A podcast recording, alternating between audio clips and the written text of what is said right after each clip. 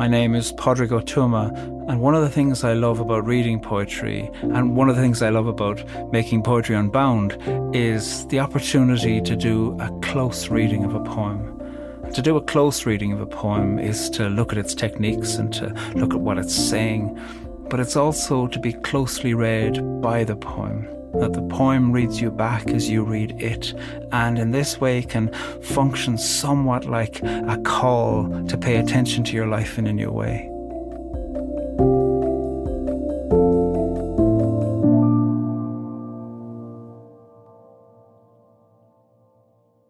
The Truceless Wars by Marilyn Nelson. The truceless wars among beasts and among men are worlds apart.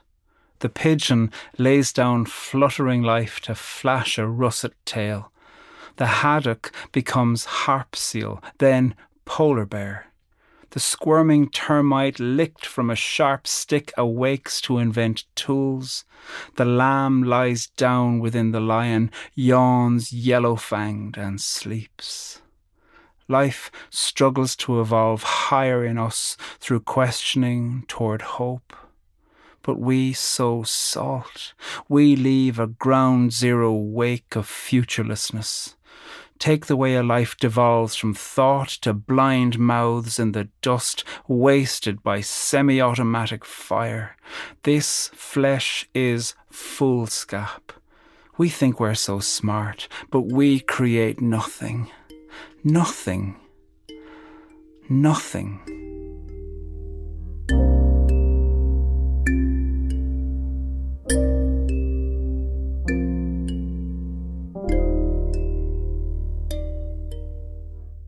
First time I read this poem, I counted the lines and thought, this is a sonnet, my God. And I always think of a sonnet as a punch of a poem, like a fist hitting you to make you look at something, not just once, but twice. Because that's part of the technique of a sonnet, is that it has a volta in the middle of it.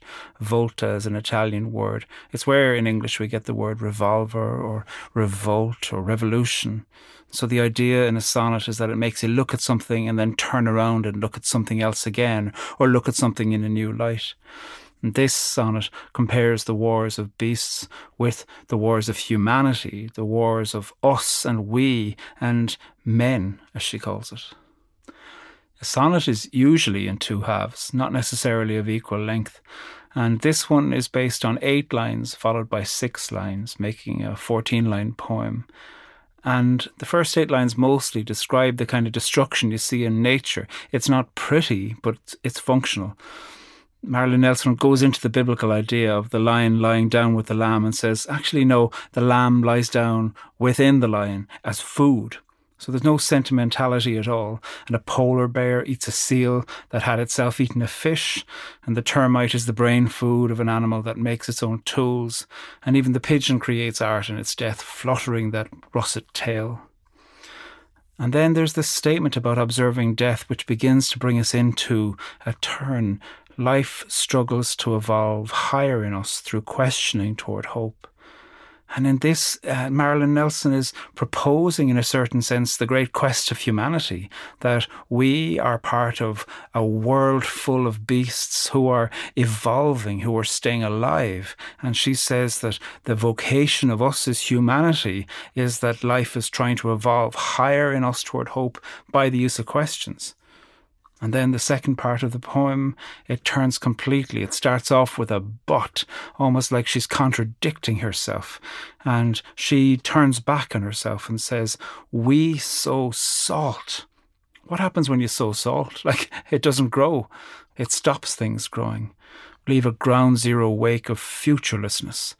In a certain sense, what she's saying is that our wars, our truceless wars as humanity, are without the possibility of a future. They're simply for the purpose of annihilation.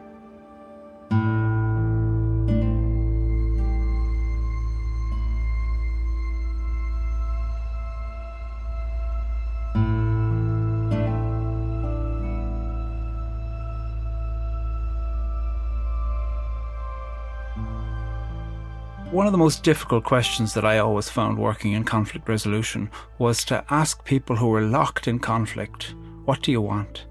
because it is so difficult in the midst of conflict to name what you want, because somehow a positive outcome can often seem synonymous with, I want to win and I want them to lose. And disentangling those things from each other, those energies from each other, can be so difficult. To win, to destroy, to create a nothing, to see somebody else suffer, to be vindicated. All of these questions are so difficult to discern when you're locked in conflict yourself. And this is why I think it's so brilliant that Marilyn Nelson is posing this subterranean question in this sonnet, because a sonnet is a little song. That's what the word means. And what she's offering is a little song offering the capacity with fairly harsh questions to ask yourself, what am I creating? What am I doing? What am I sowing? In what way am I corresponding to the way that the future is seeking to evolve in us with hope through questions. It's a song of self examination, a song of interruption, and a song of a hoped for accountability.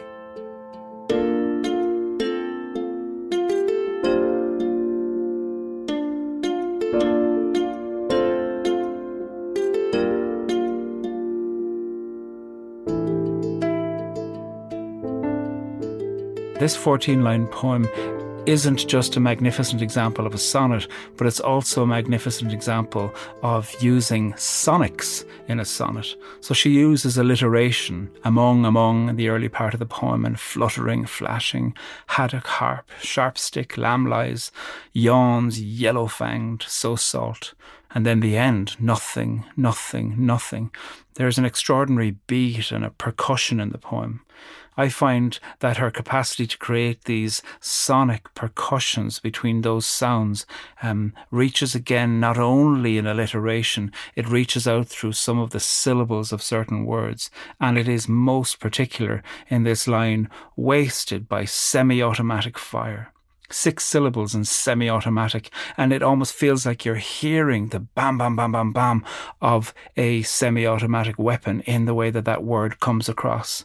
So there's an urgency in the poem, and the poem is creating the sound of some of the very threats that it's addressing and asking as a summons of attention to say, pay attention to this.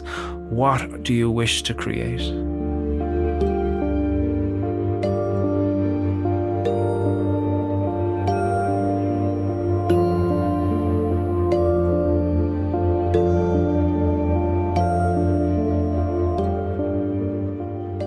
Idea that art is meant to disturb the comfortable, I think, is particularly found in this extraordinary short punch of a poem.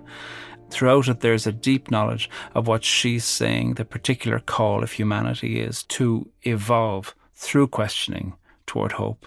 And to do that alongside animals. Often the idea can be that humans have evolved more than animals, but in this poem, Marilyn Nelson is saying that when you look at the economy of understanding resource, even in carnivorous animals, even in ways within which beasts and birds are able to find a way to flutter with flourish into their last moments, she is highlighting that to us to say, well, what are we creating in our relationship with resources, in our relationship to life? So, this poem has a really firm belief in the role of being alive, which is to be the site in which life builds upon itself with questions. I think it's asking really pragmatic questions about the here and now. What do you want? How can we live alongside each other? And who am I and who are you and who are we together? even as we know we're living and dying and hopefully evolving, how are we contributing to the longevity of a planet that can flourish in itself? At the heart of this poem is a play on the idea of human nature and nature. Often we speak about ourselves like we're not part of nature. We are part of nature. And in this holding together of these two halves of the sonnet, there's nature as exhibited in beasts and nature as exhibited in terrible actions by humanity. I was almost going to say beastly actions by humanity, but I think that's unfair on the beasts.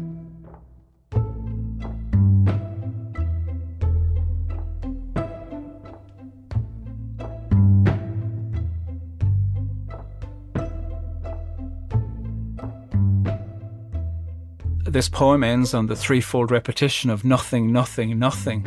And it's arresting and it's hard to feel happy at the end of this poem. And I don't know that this poem is wanting people to feel happy by the end of it. But one of the things that I think the poem does want is to pay attention to the middle. Life struggles to evolve higher in us through questioning toward hope. Here, Marilyn Nelson is saying, this is the point of being human to evolve, to struggle with questions towards hope. That hope is the possibility that calls humanity into continually evolving and paying attention. And hope isn't something abstract. She's finding hope in the way that animals are part of a sustaining ecosystem rather than engaging in wars. Because the wars of animals, she says, are worlds apart from the wars among men. And in this way, hope is found in the most present reality and awareness of nature and recognizing that human nature can sometimes be an aberration from what we might call unconscious animals who aren't aware of themselves, but who nonetheless are demonstrating a way of being in the world, evolving in the world that is sustainable, unlike ourselves.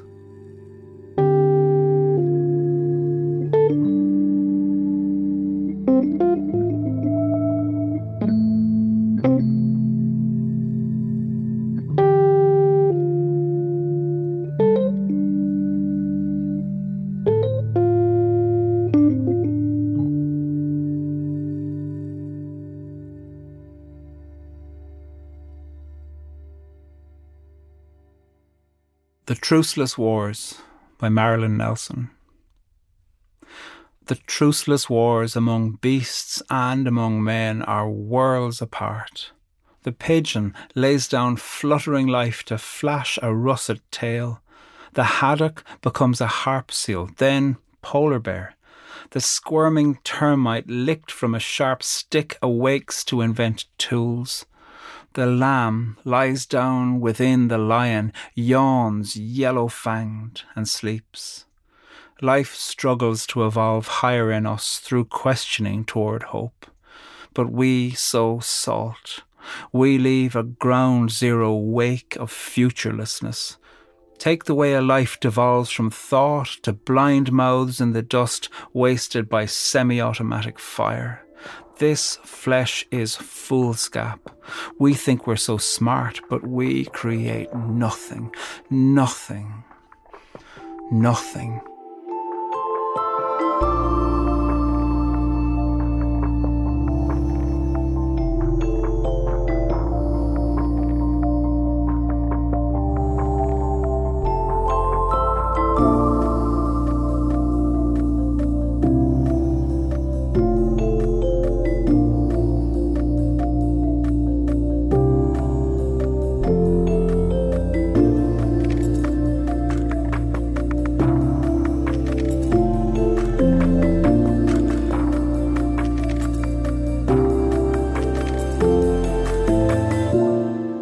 Truceless Wars comes from Marilyn Nelson's book, Faster Than Light. Thank you to Louisiana State University Press, who gave us permission to use Marilyn's poem. Read it on our website at onbeing.org.